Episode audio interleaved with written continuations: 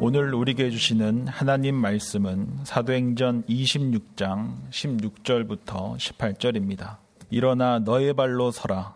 내가 내게 나타난 것은 곧 내가 나를 본 일과 장차 내가 내게 나타날 일에 너로 종과 증인을 삼으려 함이니 이스라엘과 이방인들에게서 내가 너를 구원하여 그들에게 보내어 그 눈을 뜨게 하여 어둠에서 빛으로 사탄의 권세에서 하나님께로 돌아오게 하고 죄 사함과 나를 믿어 거룩하게 된 무리 가운데서 기업을 얻게 하리라 하더이다.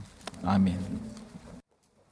바울은 지금 아그리파 왕의 요청으로 베스도 총독이 개최한 청문회장에서 자기를 변증하고 있습니다. 바울에게 자기 변증은 예수님을 증언하는 것이었습니다. 예수님께서 다메섹 도상의 바울을 핀셋으로 집어내듯 불러내셨습니다. 바울 홀로 잘 먹고 잘 살라 하심이 아니었습니다. 예수님께서 바울을 당신의 휘페레테스와 마르티스로 삼으셔서 세상 사람들로 하여금 예수님 당신에 대해 눈을 뜨게 해 주시기 위함이었습니다. 예수님 당신에 대해 눈을 뜨게 해 주신다는 것은 어둠에서 빛으로 사탄의 권세에서 하나님께로 돌아오게 해 주시는 것이었습니다. 예수님의 그 말씀의 의미에 대해서는 지난 두 시간에 걸쳐 상세하게 살펴보았습니다. 이 시간 우리가 함께 주목하고자 하는 것은 예수님께서 사람들의 눈을 뜨게 해 주시는 궁극적인 목적이 어디에 있느냐는 것입니다. 본문 18절을 다시 보시겠습니다.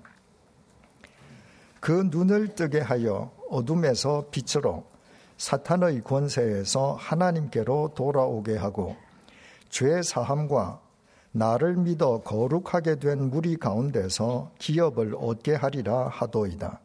예수님께서 세상 사람들의 눈을 뜨게 해주시는 궁극적인 목적은 죄 사함과 예수님을 믿어 거룩하게 된 무리 가운데에서 기업을 얻게 해 주시는 데 있었습니다. 헬라어 원문상 이 구절에서 얻게 하리라는 동사는 두 개의 목적어를 갖고 있습니다.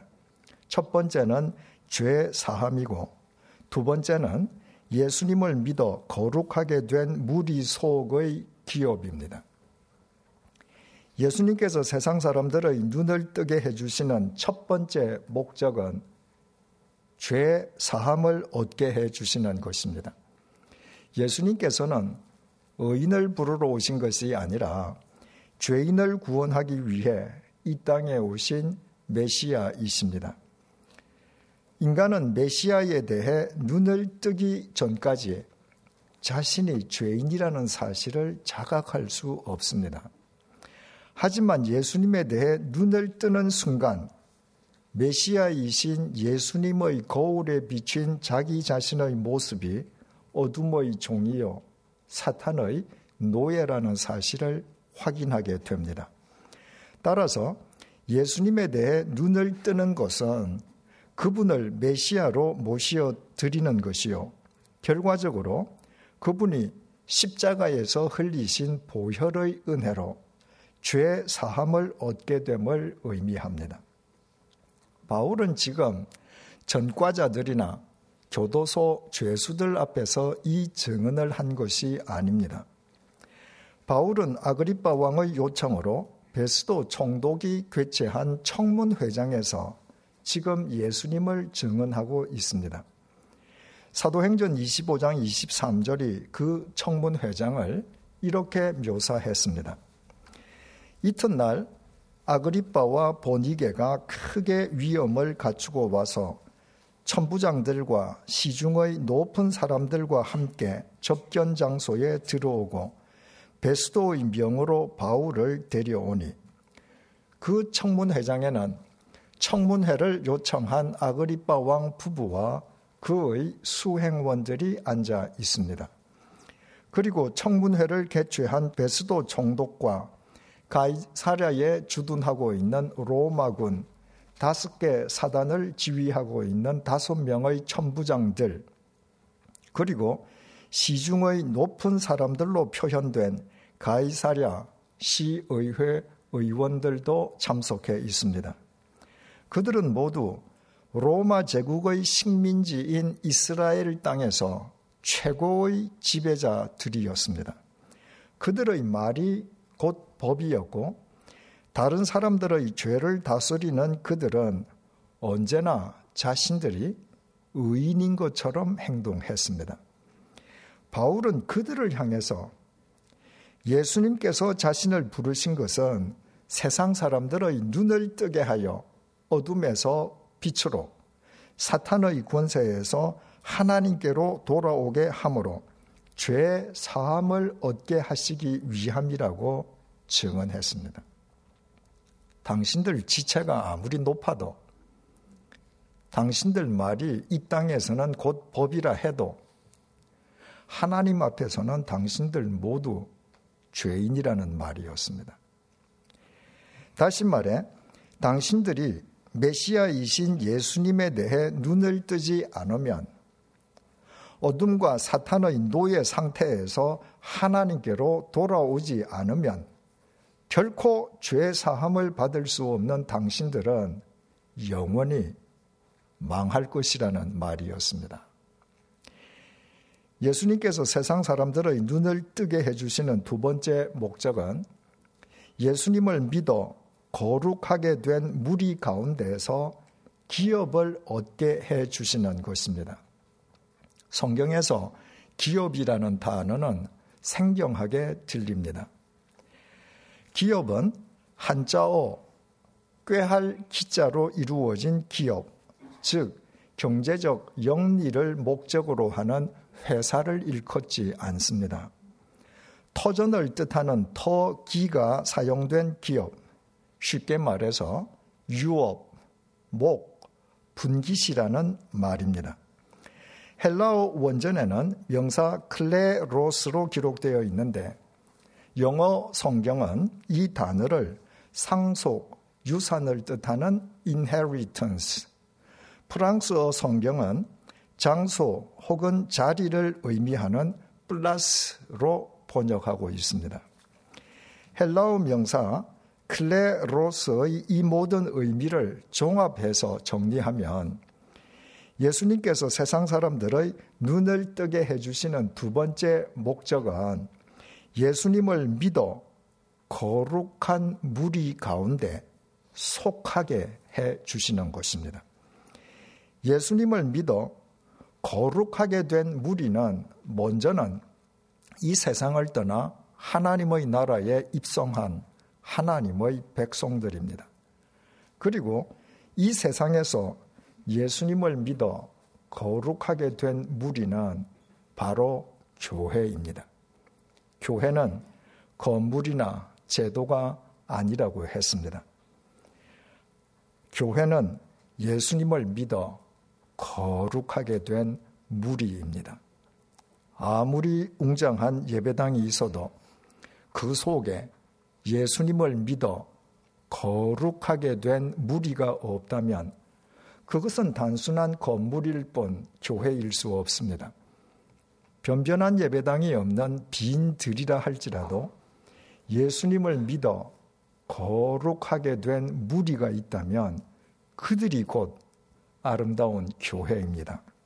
그러므로 예수님께서 세상 사람들로 하여금 당신을 믿어 거룩하게 된 무리 가운데 속하게 해 주신다는 것은 그들을 거룩한 교회의 일원이 되게 해 주신다는 의미입니다.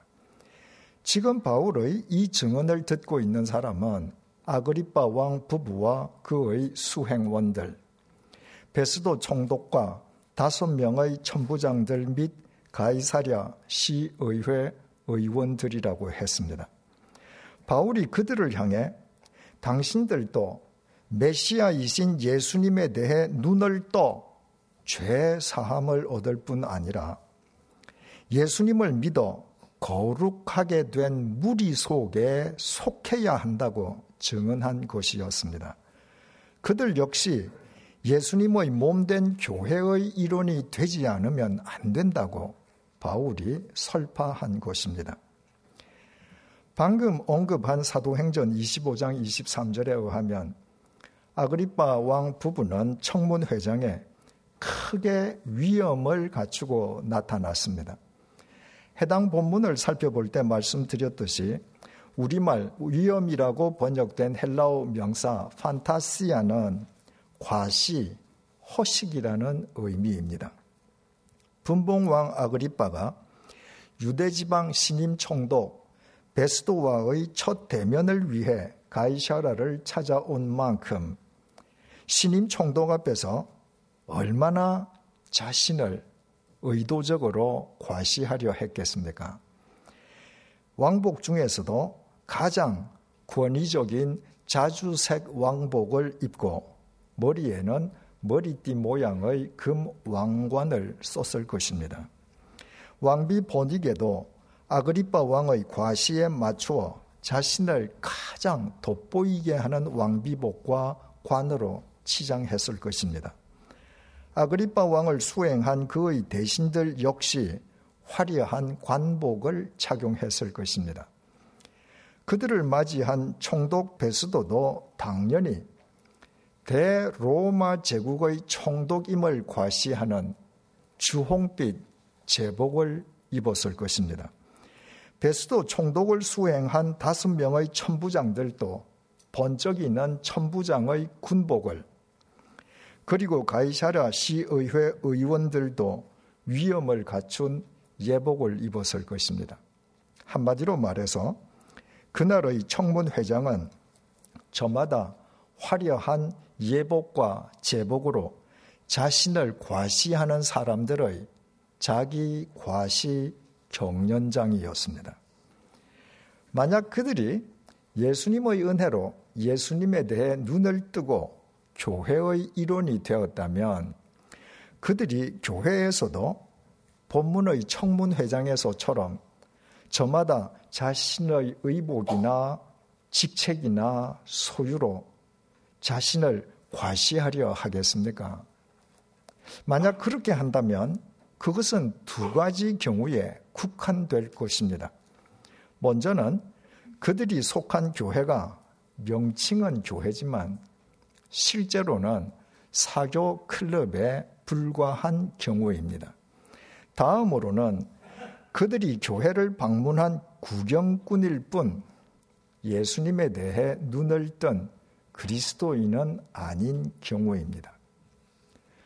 바울은 오늘의 본문 속에서 교회가 무엇인지 그 누구도 오해할 수 없는 정확한 단어를 사용해서 간단 명료하게 정의했습니다.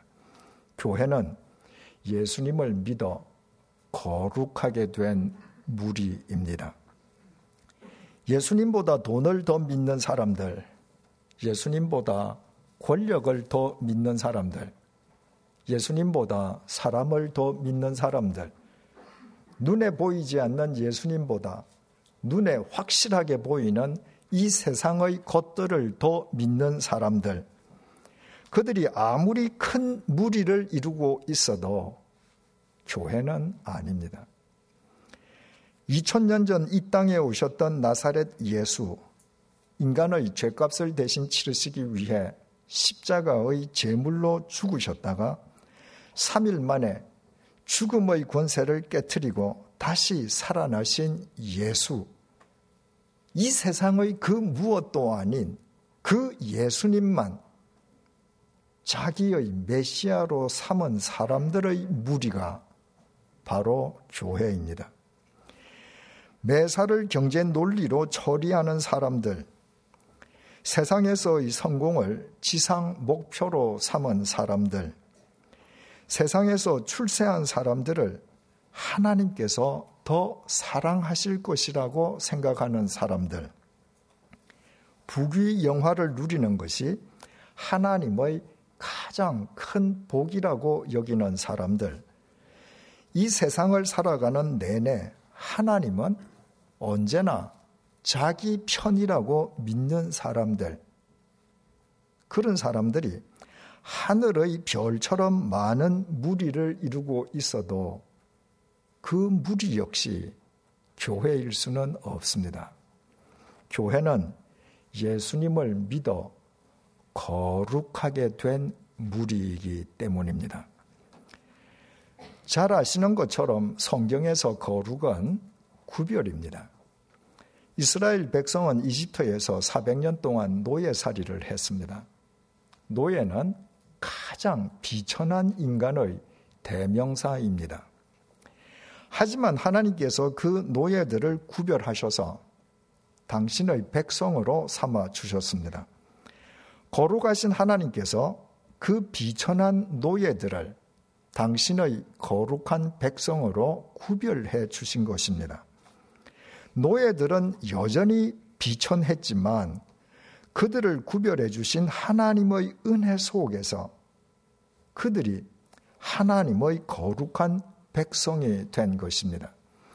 그리고 그들이 하나님의 거룩한 백성으로 구별된 삶을 살 수 있게끔 하나님께서 그들에게 거룩하신 당신의 말씀을 주셨습니다. 하나님께서 그들을 언약의 땅인 가나안으로 인도하신 것도 당신의 말씀을 따라 거룩하게 구별된 삶을 살게 해 주시기 위함이었습니다.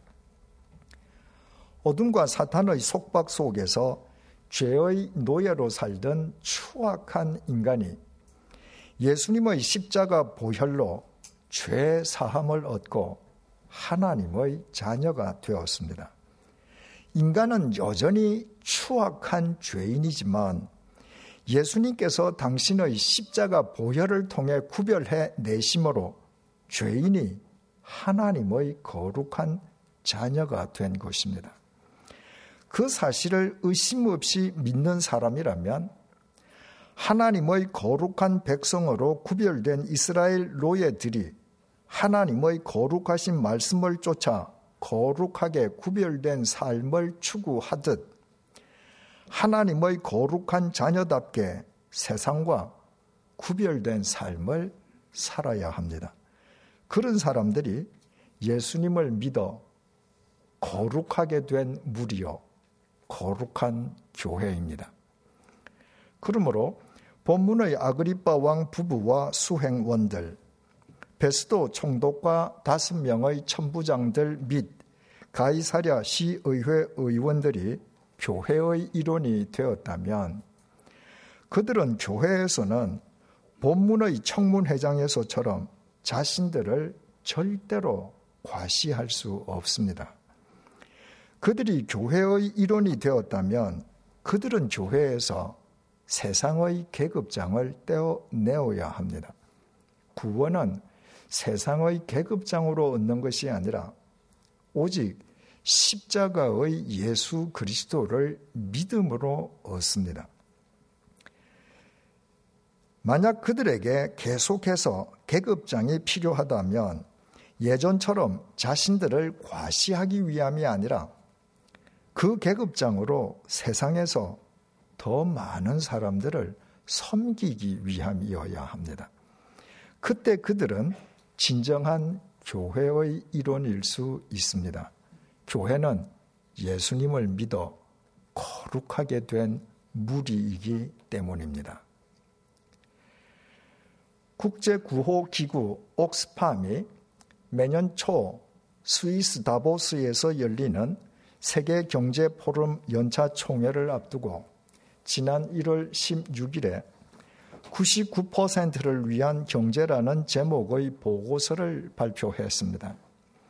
그 보고서에 따르면 소위 슈퍼 리치로 불리고 있는 세계적인 억만장자 8명의 재산이 전 세계 재산 보유 하위 50%에 해당하는 인구의 재산 총합과 같다고 합니다. 더 놀라운 사실은 전 세계 하위 50%의 재산을 가진 슈퍼리치의 숫자가 2010년에만 해도 388명이었는데 2012년에 159명, 2014년 80명, 2015년에는 62명이었다가 급기야 작년에 8명으로 줄어들었다는 것입니다. 세계 인구 하위 50%의 재산과 동일한 재산이 그 8명에게 집중되는 과정 속에 얼마나 많은 사람들의 탄식과 눈물이 배어 있겠습니까? 돈이 돈을 잡아먹고 돈이 사람을 잡아먹는 돈의 위세가 하늘을 찌르고 있습니다. 현재 전 세계 인구는 72억 명으로 추산되고 있습니다. 72억 명 가운데 50%라면 36억 명입니다. 슈퍼리치 단 8명의 재산이 무려 36억 명의 재산과 동일한 것입니다. 슈퍼리치 한 사람이 평균 4억 5천만 명의 재산과 동일한 재산을 소유하고 있는 셈입니다. 물론 그 중에는 자선 사업과 공익 활동에 열심인 사람들도 있습니다. 그렇다고 해서 한 사람이 4억 5천만 명의 재산을 가질 수 있는 자유시장 경제 체제의 병폐가 해소될 수는 없습니다. 세계의 대통령이라는 미국 제45대 대통령의 상대적인 박탈감을 지닌 미국 중산층 이하 백인들의 지지로 예상을 뒤엎고 도널드 트럼프가 당선되어 취임했습니다. 하지만 그가 구성한 내각 강요들의 재산을 모두 합치면 물경 16조 원에 달하는 것으로 알려졌습니다. 자유시장 경제 체제에서 그토록 천문학적인 재산을 축적한 트럼프 대통령과 그의 내각이 그들을 선택한 유권자들을 만족시킬 수 있을 만큼 자유시장 경제 체제의 문제를 해결할 수 있을지는 전혀 미지수입니다. 이것은 외국의 이야기이기만 한 것은 아닙니다.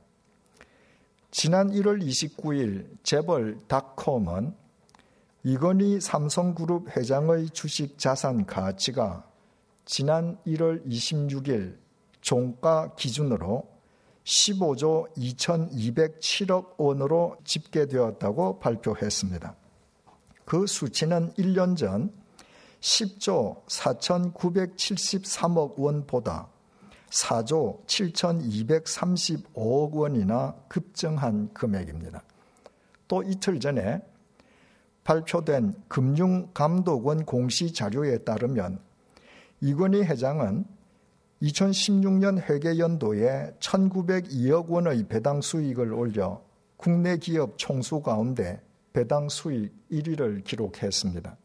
8년 연속 1위 기록입니다.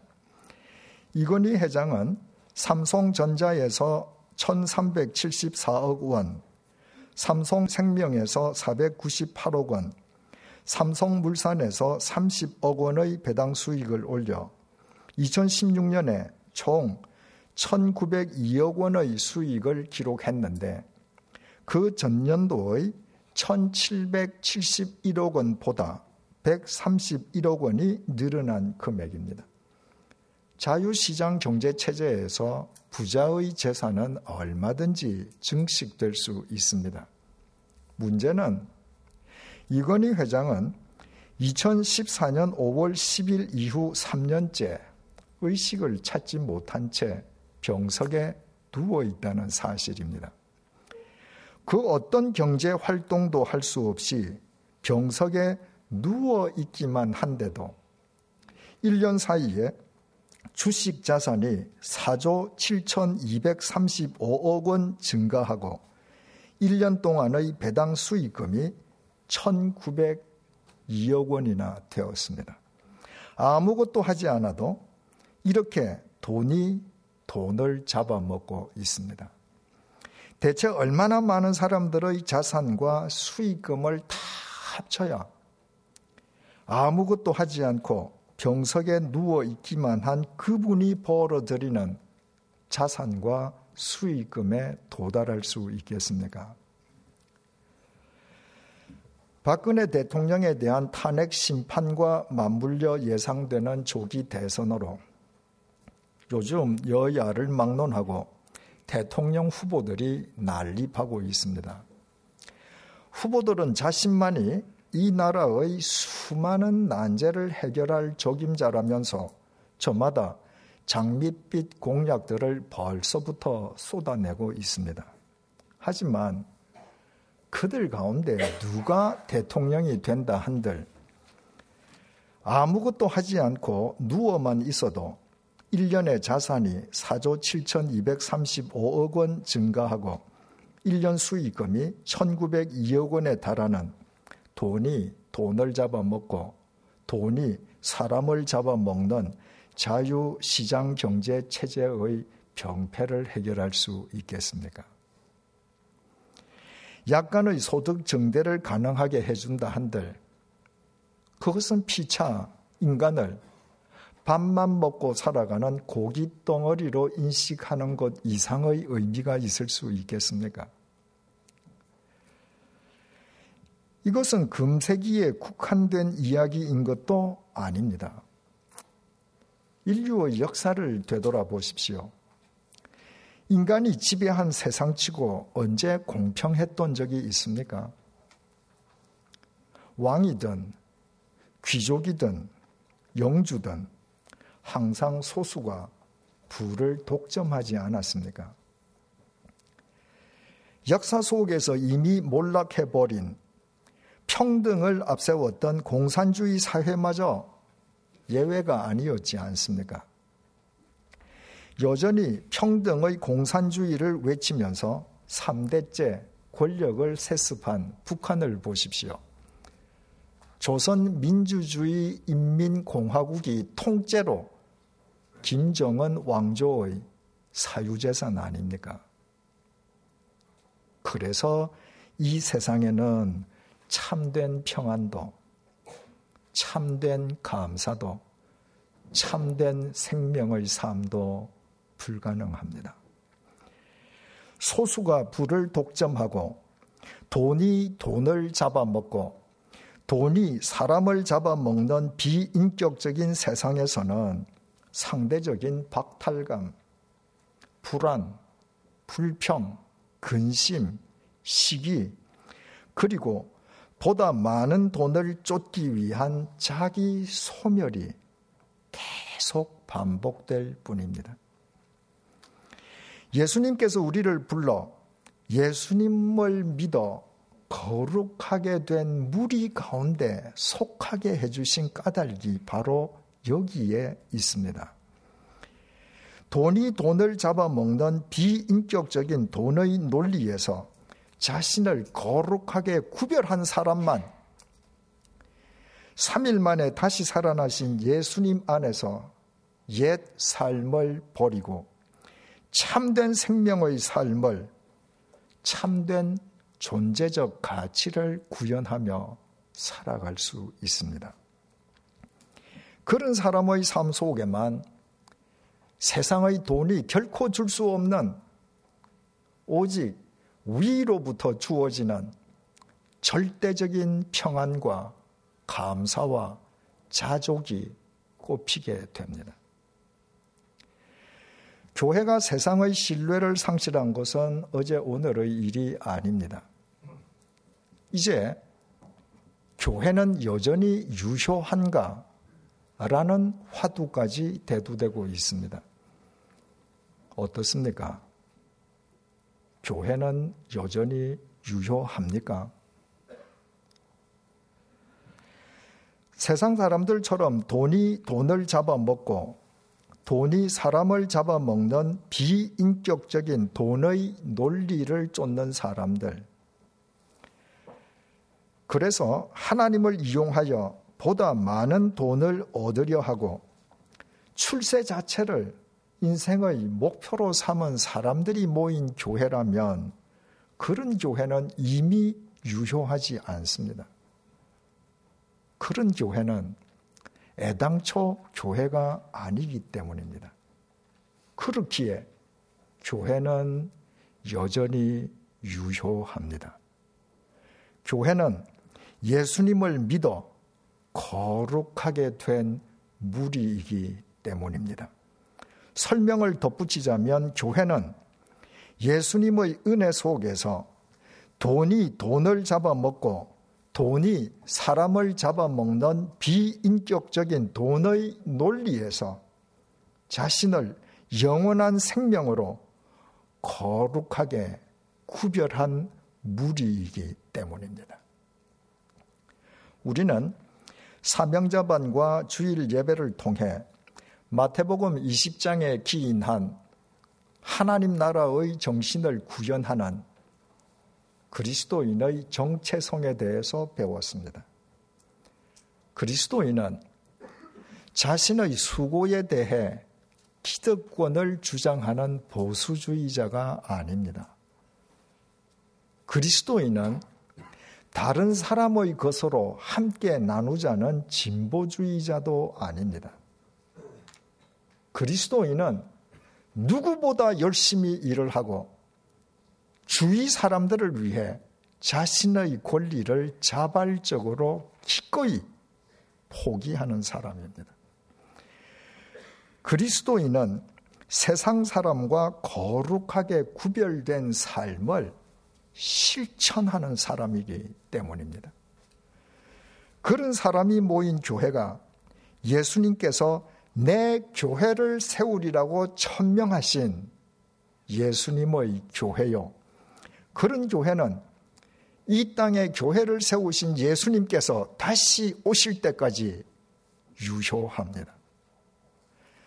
그런 교회를 통해 돈이 돈을 잡아먹고 돈이 사람을 잡아먹는 비인격적인 이 세상이 비로소 하나님의 나라로 일구어질 수 있으면 두말할 나위도 없습니다. 사랑하는 교우 여러분, 우리는 예수님의 은혜로 메시아이신 예수님에 대해 눈뜬 그리스도인이 맞습니까? 우리는 우리 자신이 어둠과 사탄의 노예살이에서 예수님을 믿어 거룩하게 된 무리 가운데 속한 교회의 일원이 되었음을 정령 믿고 있습니까? 그렇다면 거룩한 교회의 일원으로 부름받은 그리스도인답게 거룩하게 구별된 삶을 살아가십시다.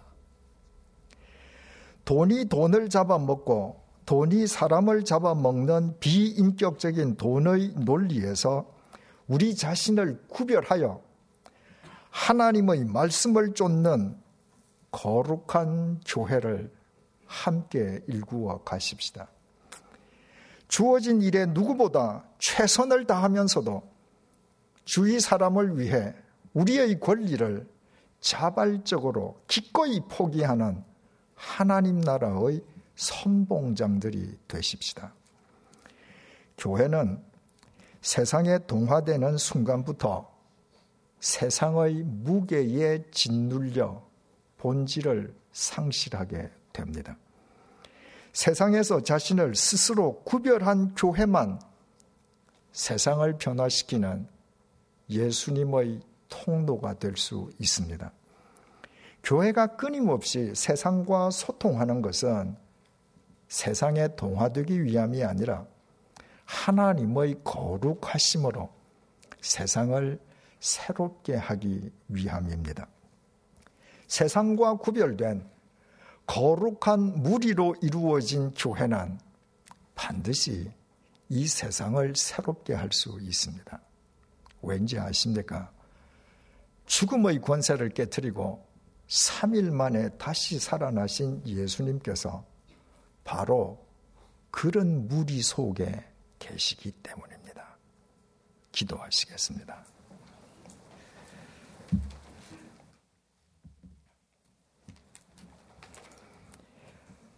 어둠과 사탄의 노예였던 나를 불러주시고 예수님께 눈뜨게 해주셔서 감사합니다. 예수님의 거울을 통해 내가 죽을 수밖에 없는 죄인임을 깨닫게 하시고 예수님을 나의 구주로 모시게 해주신 것도 감사합니다. 무엇보다 예수님을 믿어 거룩한 교회의 일원으로 부름받는 은혜를 베풀어 주신 것을 감사합니다. 돈이 돈을 잡아먹고 돈이 사람을 잡아먹는 이 비인격적인 세상에서 비인격적인 돈을 인생의 목적으로 줬느라 더 이상 우리의 소중한 생명을 소멸시키는 어리석음을 범치 않게 해 주십시오. 거룩한 교회의 일원으로 부름받은 그리스도인답게 예수님을 쫓아 우리 자신을 거룩하게 구별하여 살게 해 주십시오. 누구보다 최선을 다해 일하게 하시고 주위 사람들을 위해 우리의 권리를 자발적으로 포기하는 하나님 나라의 선봉장이 되게 해 주십시오. 참된 평강도, 참된 감사도, 참된 생명의 삶도, 참된 존재적 가치의 구현도, 지족과 자족의 삶도 모두 구별된 삶 속에서만 꼽힘을 잊지 말게 해 주십시오. 더불어 거룩한 교회를 일구어가는 우리로 인해 이 시대와 다가올 미래가 날로 새로워지게 해 주십시오. 예수님의 이름으로 기도드립니다. 아멘.